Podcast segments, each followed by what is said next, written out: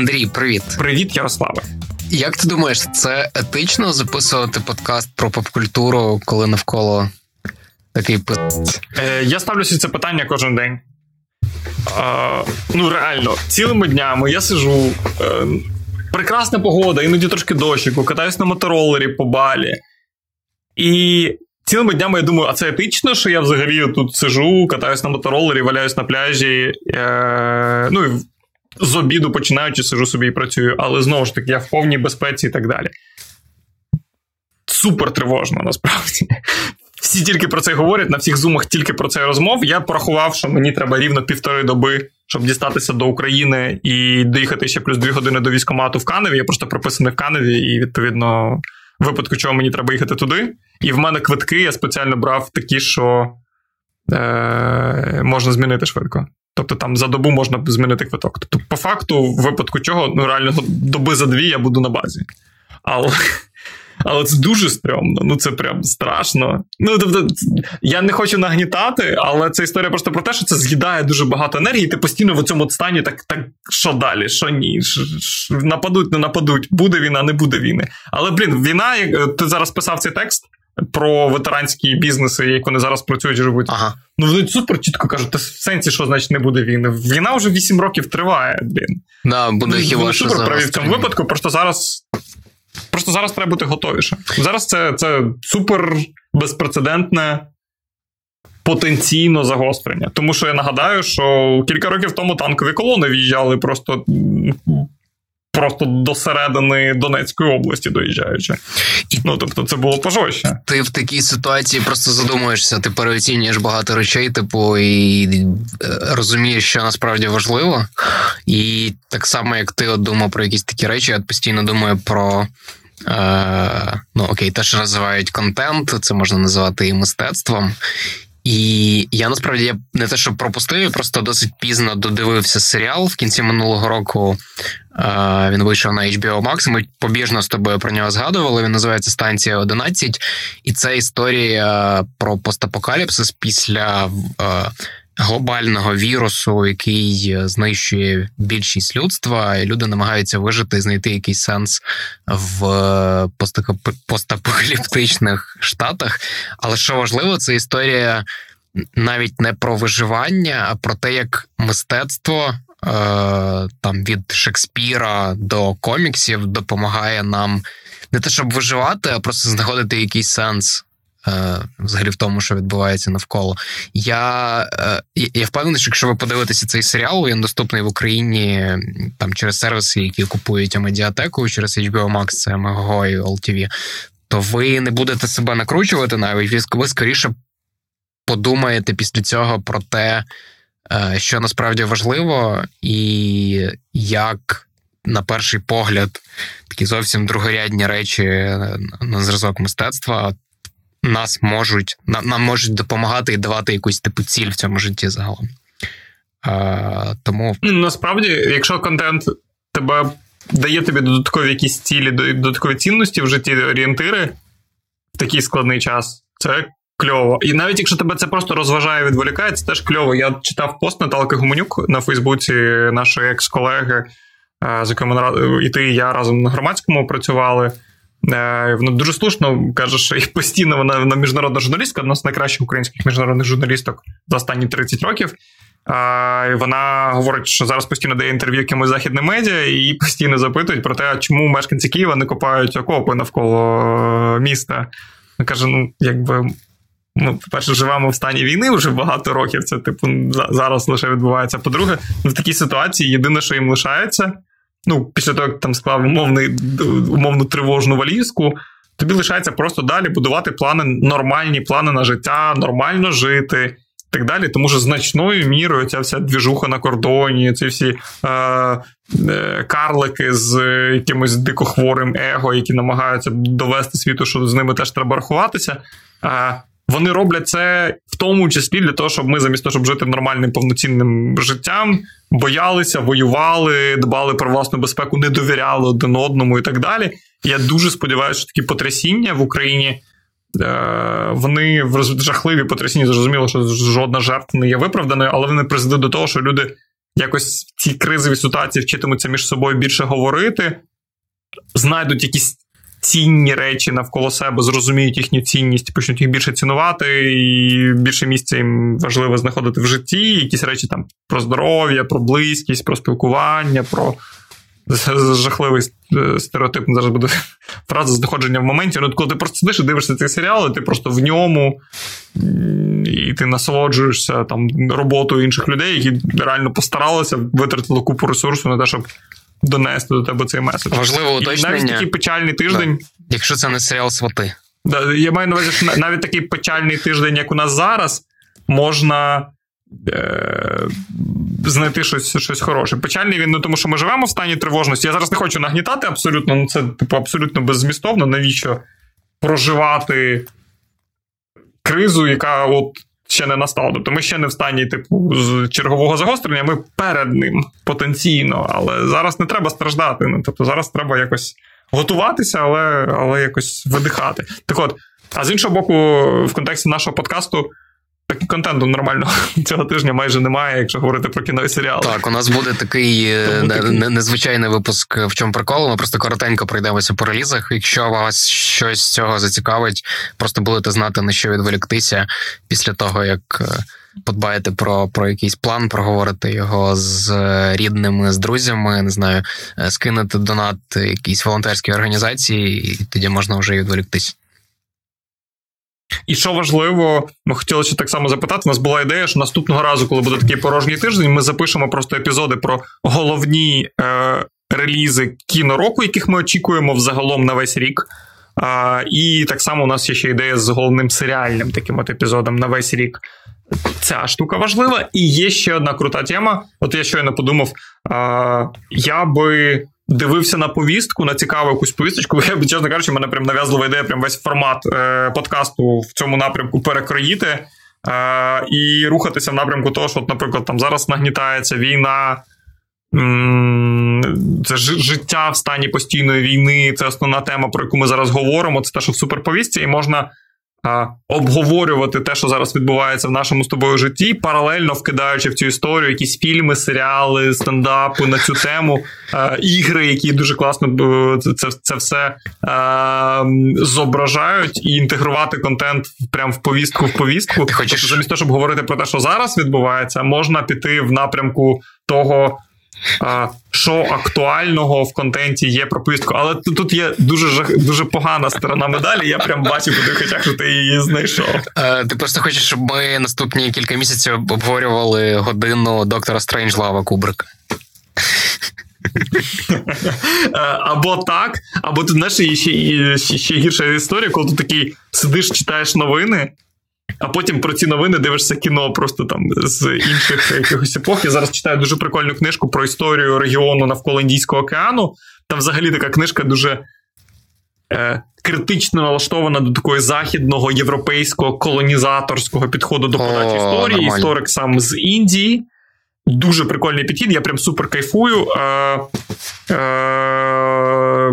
Так от, і там є прикольна фраза, він її цитує Марка Твена, я розумію, що його не модно цитувати зараз, зважаючи на його окремі слова, які використовував Марк Твен. Але він сказав, що історія не повторюється, але історія римується. Так от, ми можемо тоді опинитися під загрозою того, що ми будемо в подкасті говорити про якісь фільми, які дуже... події яких дуже римуються з тим, що зараз відбувається в нашому житті, і ми постійно будемо в цій от реальності варитися, тобто мистецтво не зможе людей в інший стан виводити, навпаки, лишатиме в тому стані, в якому вони зараз є. Друзі, тобто, тут є і недоліки. Зараз буде Станція 11, наступного тижня буде Доктор Strangelove, а сподіваюся, ще через кілька тижнів Смерть Сталіна. О, да, я би хотів про це, Кирил, з тобою поговорити, маючи хороший інформаційний привід. Так, давай... коротко пройдемося по кінопрем'єрах тижня. Їх мало, але, можливо, щось зацікавить.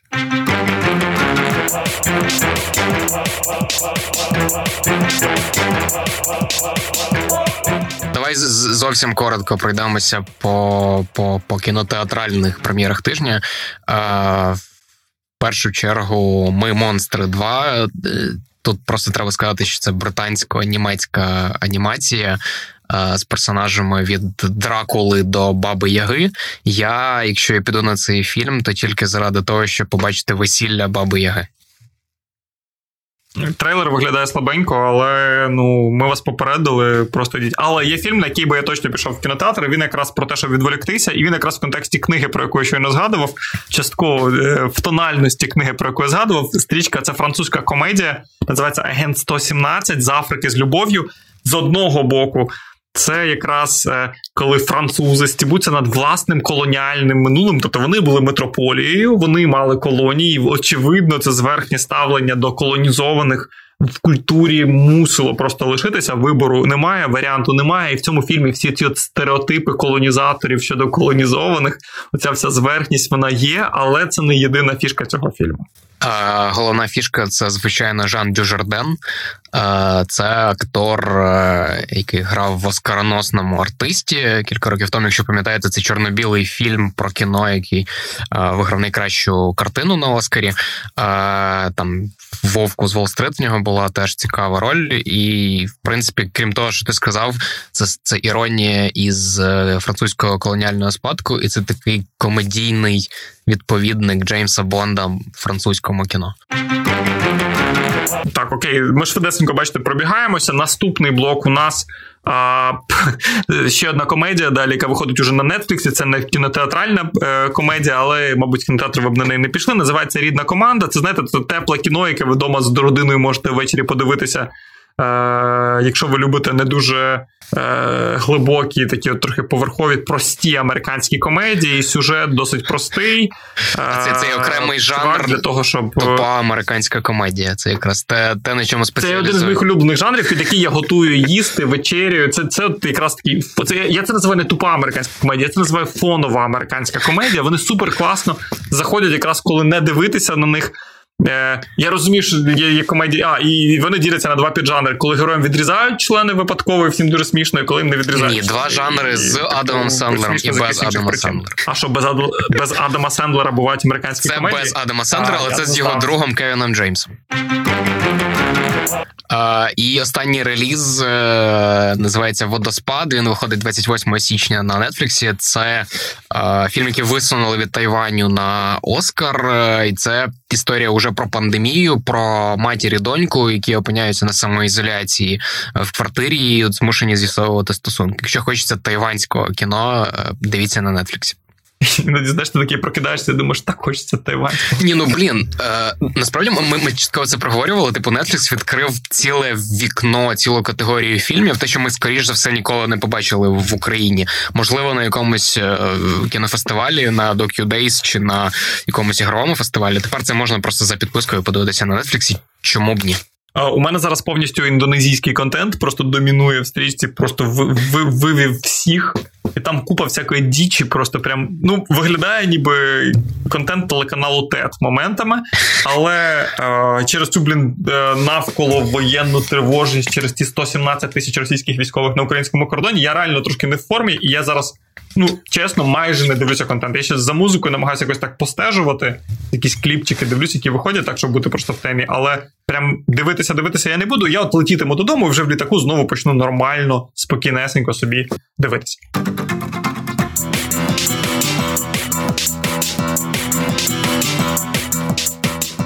І що ж ти будеш дивитися в літаку, Андрій? В літаку я точно почну з серіальчика, який вийшов щойно на Netflix, називається The After Party. Це такий нетфліксівська версія Еркюля Пуаро Агати Крісті.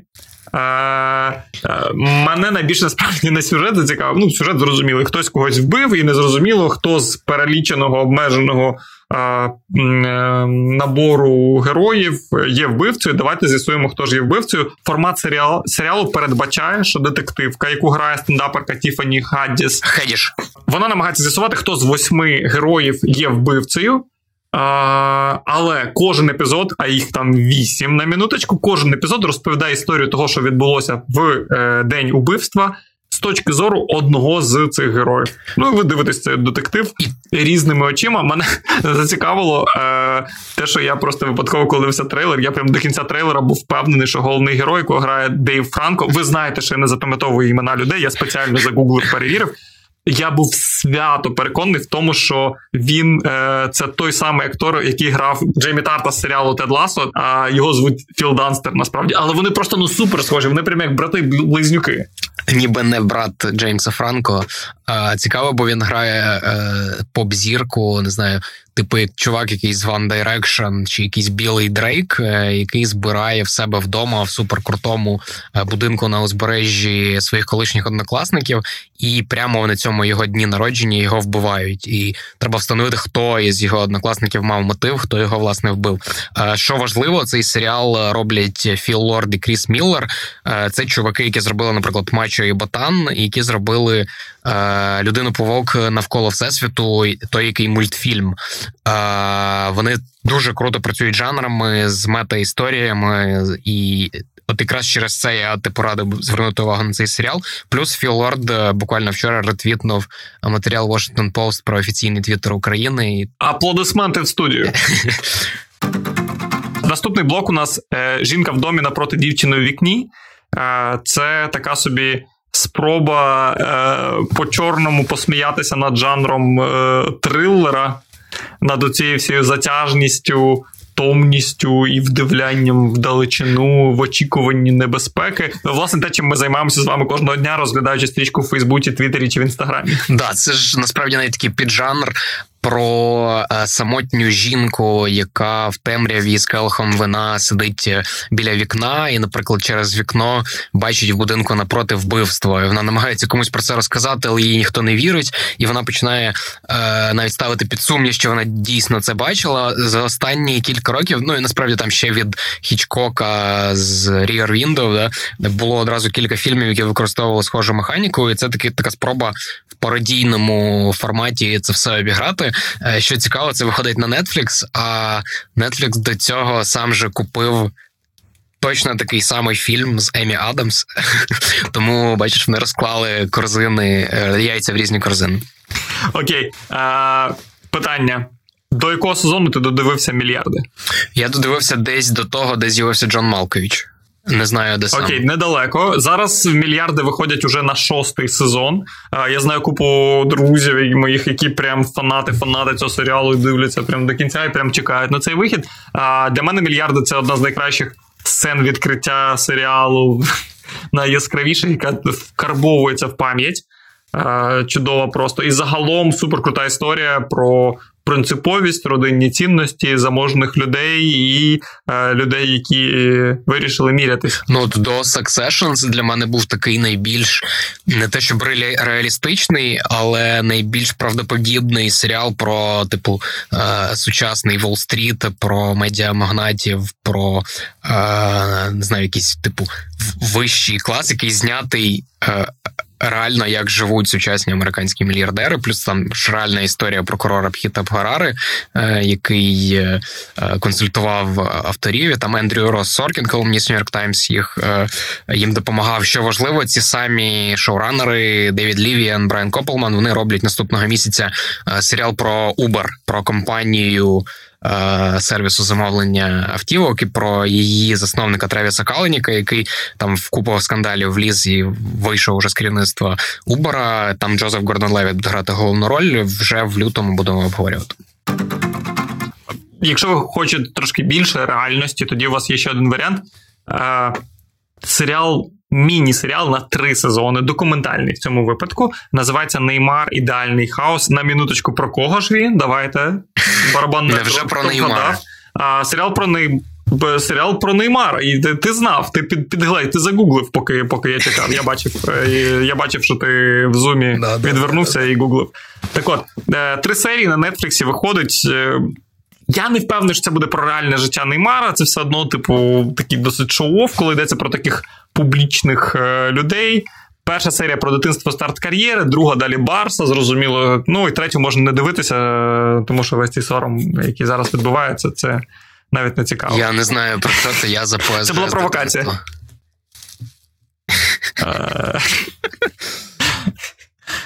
Рівненське ПСЖ, да?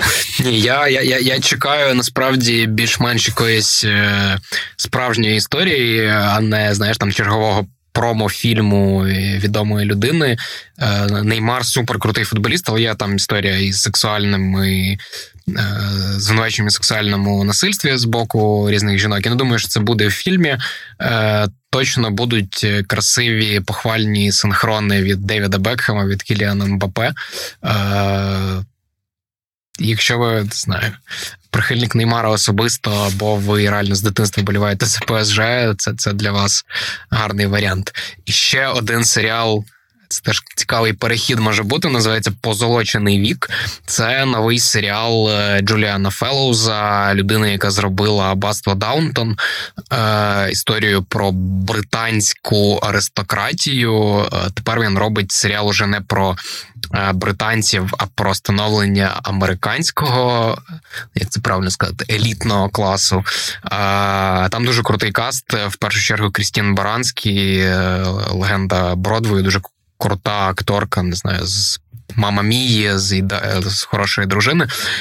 Зверніть увагу, якщо подобається «Аббатство Даунтон», це для вас варіант.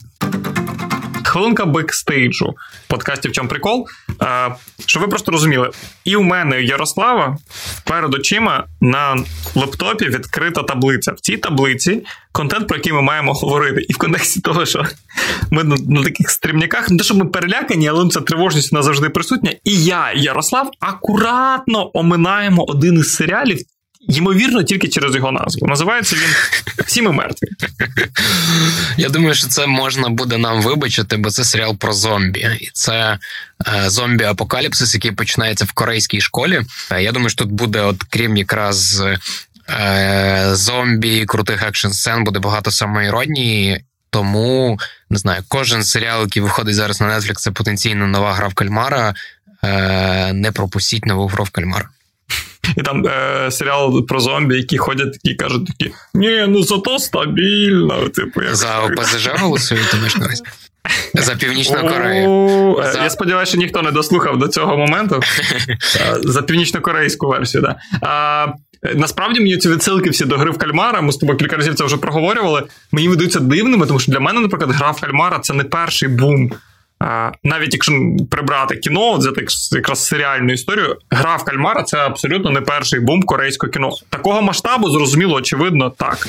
Але в моєму житті було до цього королівство. Kingdom – це офігенний серіал на 2 сезони про зомбі так само, історичний, суперкрасивий, з абсолютно іншою естетикою хорору корейською, яка моментами набагато страшніша, моментами нагадує старе японське кіно.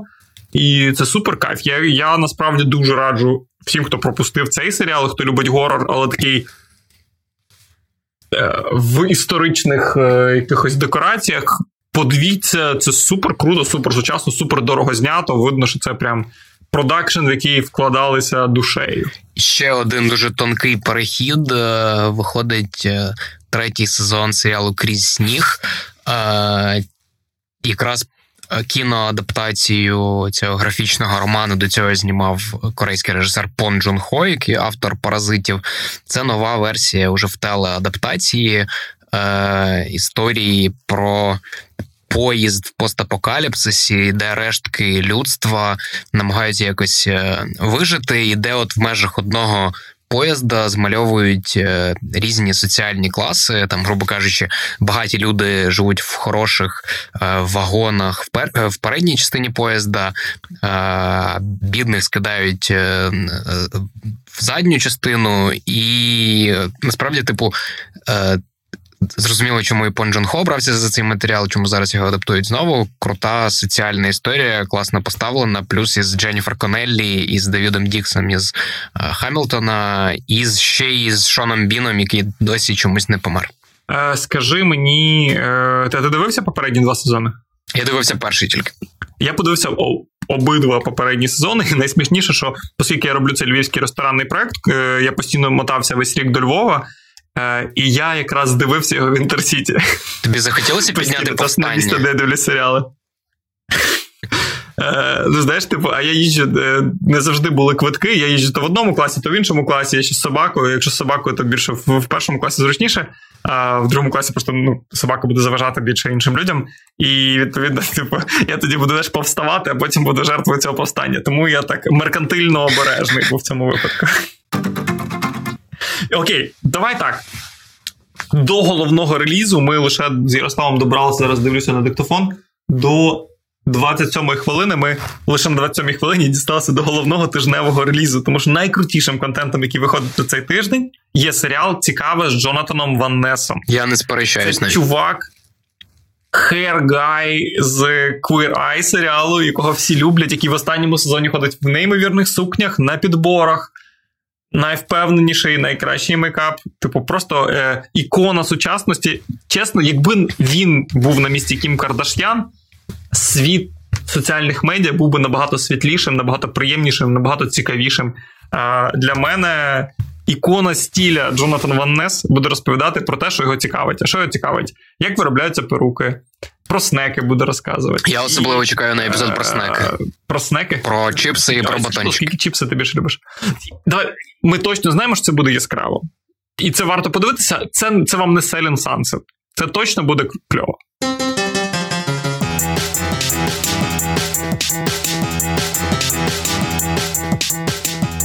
Давай почнемо з вимови імені Мьо чи Ме.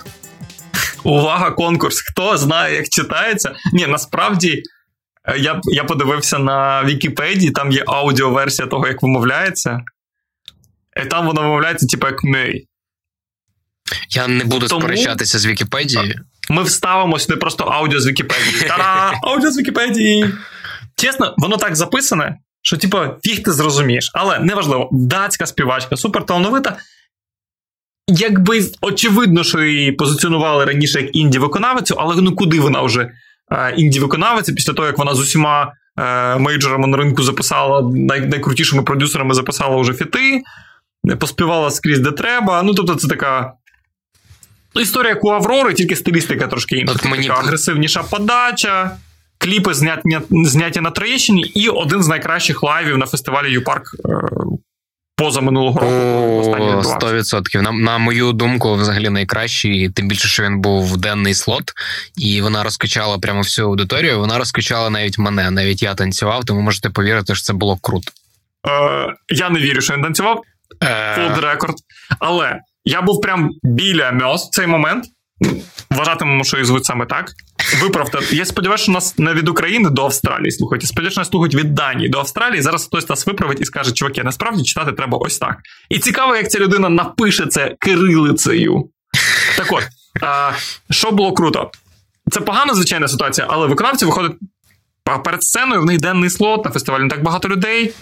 Її конкуренти за увагу аудиторії 30 Seconds to Mars, Bring Me The Horizon, Діантворд і так далі. Але вона виходить і розуміє, що перед сценою реально мало людей. Що робить Мьо? Вона звалює зі сцени, іде на цю перегородку до фан-зони, де нещільненько стоять люди, будь-хто може до неї підійти, і відвалює повноцінний класний концерт, і реально видно, що вона кайфує, викладається, це суперпрофесійний підхід. Не було цього, типу, так мало людей, так неприємно. Слухай, ти мені зараз розказуєш, я тоді не знав про це, я думав, що це частина якраз виступу, що вона продумала, і вона спеціально туди спустилась. Ні, я впевнений, що вона планувала туди спускатися, але я не можу повірити в те, що виконавиця на фестивалі виступає, і 2/3 концерту ледь не простої на паркані перед людьми. Нехай буде так. Ні, вона супер круто відривалася. Так от, що відбувається? У Мьо виходить альбом «Мотордром» називається він. Виходить він завтра, тобто ми з Ярославом його ще не слухали, але очікування досить високі. Єдине, але що я хотів би зауважити, я не буду посилатися на рецензії людей, які вже попереднього послухали, виставляли йому якісь оцінки. Самі послухайте, виставите. Але з цього альбому їх мінімум 4 сингли вже виходили. На один із них, на Goosebumps, був кліп, і це те саме звучання, як у Мьо, таке ліричненьке в цьому випадку, в цьому конкретному треку. Подача голосом, тембр, суперприємний, супервпізнаваний, це вона. Тобто нічого супернового. Клікбейтний, неймдропінговий кліп. Кліпа ще немає, сингл, який вийшов, я вже лайви бачив, Бред Піт називається. Ну, теж зрозуміло, це комерційна, класна, чудово збалансована, побудована музика. Зрозуміло, що фльору цієї контркультурності, ти якби в нього вже не особливо можеш повірити, але я так вдячний за її лайв на врученні Нобелівської премії, що мені вже від неї нічого не потрібно. Я приймаю її такою, якою вона є. Хай навіть вона стане найкомерційнішою артисткою у світі. Я, до речі, я не розумію цих претензій. Так само до Аврори. Мені дуже сподобався альбом, який ми минулого тижня обговорювали. І, в принципі, я не проти. Знаєш, якщо минулого разу в нас була з тобою норвежка Аврора, якщо зараз у нас виконавиця з Данії Мьо, наступного тижня, не знаю, що треба, мабуть, Робін із Швеції, ми зберемо скандинавське комбо крутих жіночих музичних виконавець. Можна після того ще з Фінляндії привезти Poets of the Fall. Це жарт для двох людей, але окей. Я, до речі, по Аврорі читав рецензію Льоші Бондаренка, який написав це колишній це колишній журналіст Карабас Лайв, один з видавців Лірума, і зараз чувак, який робить на Айн Бізнес. Льоша молодець, я завжди дослухаюся до його думки в контексті музики, і його закиди до Аврори були не закиди людини, яка послухала і не сподобається, як звучить. Це були закиди людини, яка каже, ти інді-виконавиця з таким класним статусом, ну, умовно, там, я від себе докидаю, ти з Вардруною записувала лайви в скелях. І він не знайшов її альбомі пошуки себе, він не знайшов якісь намагання експериментувати жанрами і так далі. Закиди стосуються того, що артисти роблять те, що точно гарантовано спрацює, те, що точно буде користуватися попитом. Тобто це не закиди до того, що контент поганий, це закиди, ймовірно, більше до того, що ей, чуваки, давайте бути сміливішими, ми ж мистецтво робимо, а не просто пиріжки гарячі продаємо. Ну, це ж про баланс, насправді. Це слушно, це хороша історія. Це про баланс. Але тобі треба заробляти гроші для того, щоб мати можливість доносити своє мистецтво, 100%. Бути помітнішим, бути яскравішим, робити кращий продукт. Але, знову ж таки, про баланс, а не рух в одному єдиному напрямку. Ми ж з тобою теж тут могли б говорити про щось, що людям подобається і людям реально цікаво. Ми могли з тобою зараз подкаст про крипту записати, але ні. Ми з тобою про мистецтво, ми з тобою про цікаве з Джонатаном Ван Несом.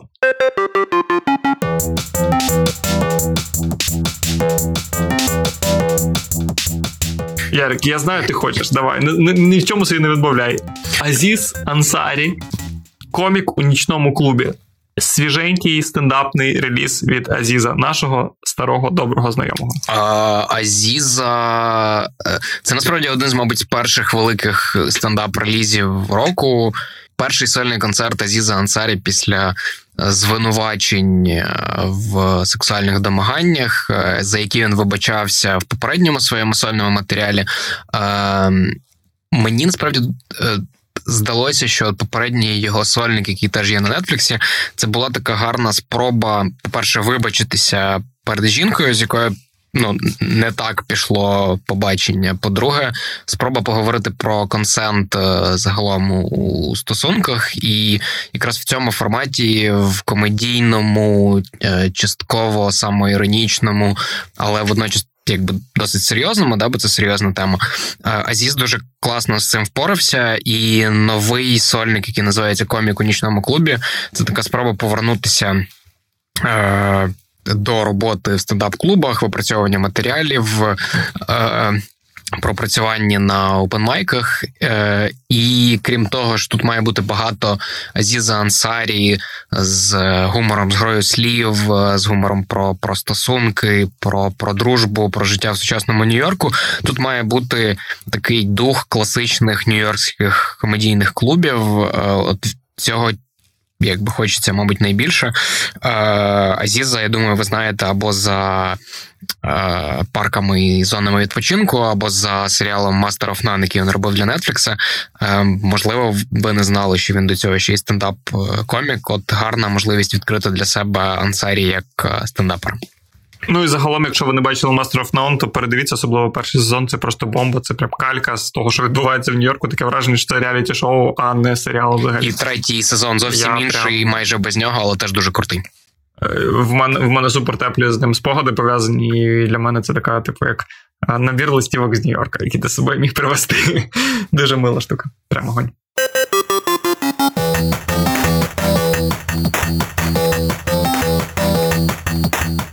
Окей. Наша рубрика, яка у нас дуже ситуативно сюди дострілює, це рубрика Uncharted. Називається це рубрика Uncharted тижня. Ми не часто говоримо про геймінг, але коли хтось каже, що ми перезапускаємо Uncharted, то ми не можемо з Ярославом не радіти цьому. По-перше, Uncharted – це один з найкрутіших ексклюзивів PlayStation. Способів проведення вашого часу. І це теж. Ну, ексклюзив, да, PlayStation. Що означає перереліз? Графіку підкрутили, геймплей підкрутили. Я читав відгуки, якщо Uncharted 4 дуже відчувається і дуже хвалять. Тобто, ну, реально можна по-свіжому порубатися. Вона завжди актуальна. Гра, мабуть, з найкраще побудованою в жанрі динамікою. Ти ніколи не сумуєш. Від творців The Last of Us. Дуже добре зроблена ритміка. Класно побудована ритміка, тобто ти дають подумати, відпочити, включитися. І супердвіжові екшн-сцени. Від творців Last of Us, якщо ви не почули. Ну, це цікаво зараз називати студію Naughty Dog творцями The Last of Us, бо в першу чергу, не знаю, там для нашого покоління. Вони спочатку зробили Uncharted, зрозуміло, до того вони зробили Креша Бандікута, така культова загалом PlayStation серія. Загалом це люди, які там останні 30 років роблять ігри найвищого рівня, і, не знаю, там суб'єктивно четверта Uncharted, яка і водночас і закрила історію Нейтана Дрейка, і так її трохи перезапустила. Мені здається, це взагалі одна з найкращих ігор попереднього консольного покоління. Там кліше говорити, що це Індіана Джонс нашого часу, але це реально одні з найкраще поставлених екшн-сцен взагалі не тільки в іграх, а, не знаю, загалом в поп-культурі. І буває досі, ти дивишся, знаєш, якийсь літній блокбастер за $300 мільйонів, і ти бачиш, блін, це вкрали в Uncharted. Не знаю, ті ж сцени з поїздом з другої Uncharted, чи там сцена з літаком з третьої, це супер круто. І ми з тобою буквально за 2 тижні будемо обговорювати кіноадаптацію Uncharted з Томом Холландом і з Марком Волбергом. Я боюсь, що вона трошки зіпсує враження від франчайзу, але це класна можливість нагадати собі про одну з найкращих ігор покоління. І плюс там перевипускаючий спін-офф The Lost Legacy, де ми граємо не за Нейтана Дрейка, а за його подругу. Класна можливість надолужити і на 5-й PlayStation вже оцінити оновлену графіку. Але якраз цей спін-оффчик трошки хейтять. Знаєш, мені здається, що в історії з Томом Холландом просто в кінотеатрах людям роздаватимуть джойстики, вони себе набагато комфортніше і спокійніше будуть почувати. Для боротьби з тривожністю. Я просто хочу побачити цю сцену з літаком в кіно. Мені більше нічого не треба. Побратими і посестри, дякуємо вам, що дослухали нас до кінця. Це був подкаст «В чому прикол», в якому ми з Ярославом щотижня відповідально розповідаємо про те, який контент виходить зараз на всіх доступних вам в Україні платформах, які з них варто уваги, і що загалом варто про нього знати для того, щоб ухвалити рішення, дивитися чи не дивитися, або, якщо ви вже дивитесь, щоб знати більше. Я таки люблю відчувати себе розумнішим трошечки, тому що хтось за вас вже зробив ресерч, і отримувати більше. Це в найкращому випадку. Дякую. Якщо нам хоча б на якусь дещицю це вдається, то ми раді. Якщо ви на секунду трошки відволіклися, ми теж супер раді. Я просто ще раз повернусь до того, що я починав. Подивіться Station 11. Навіть в найскладніші моменти мистецтво, можете назвати це мистецтвом, контентом чи ще якось, воно може допомагати. Тому, не впадаємо в паніку. Готуємося до найгіршого, чекаємо на найкраще. Якщо що, будемо записувати подкаст знову дистанційно, але хтось із нас буде сидіти з шумами на фоні, називаємо це так. Та нічого, все буде добре, ми з вами прорвемось, і не таке з вами проходили. Обіймаю всіх, дякую, що ви з нами. Да, і поставте, будь ласка, рев'юшку і оцінку в Apple Podcast, це нам дуже допоможе. Дякую.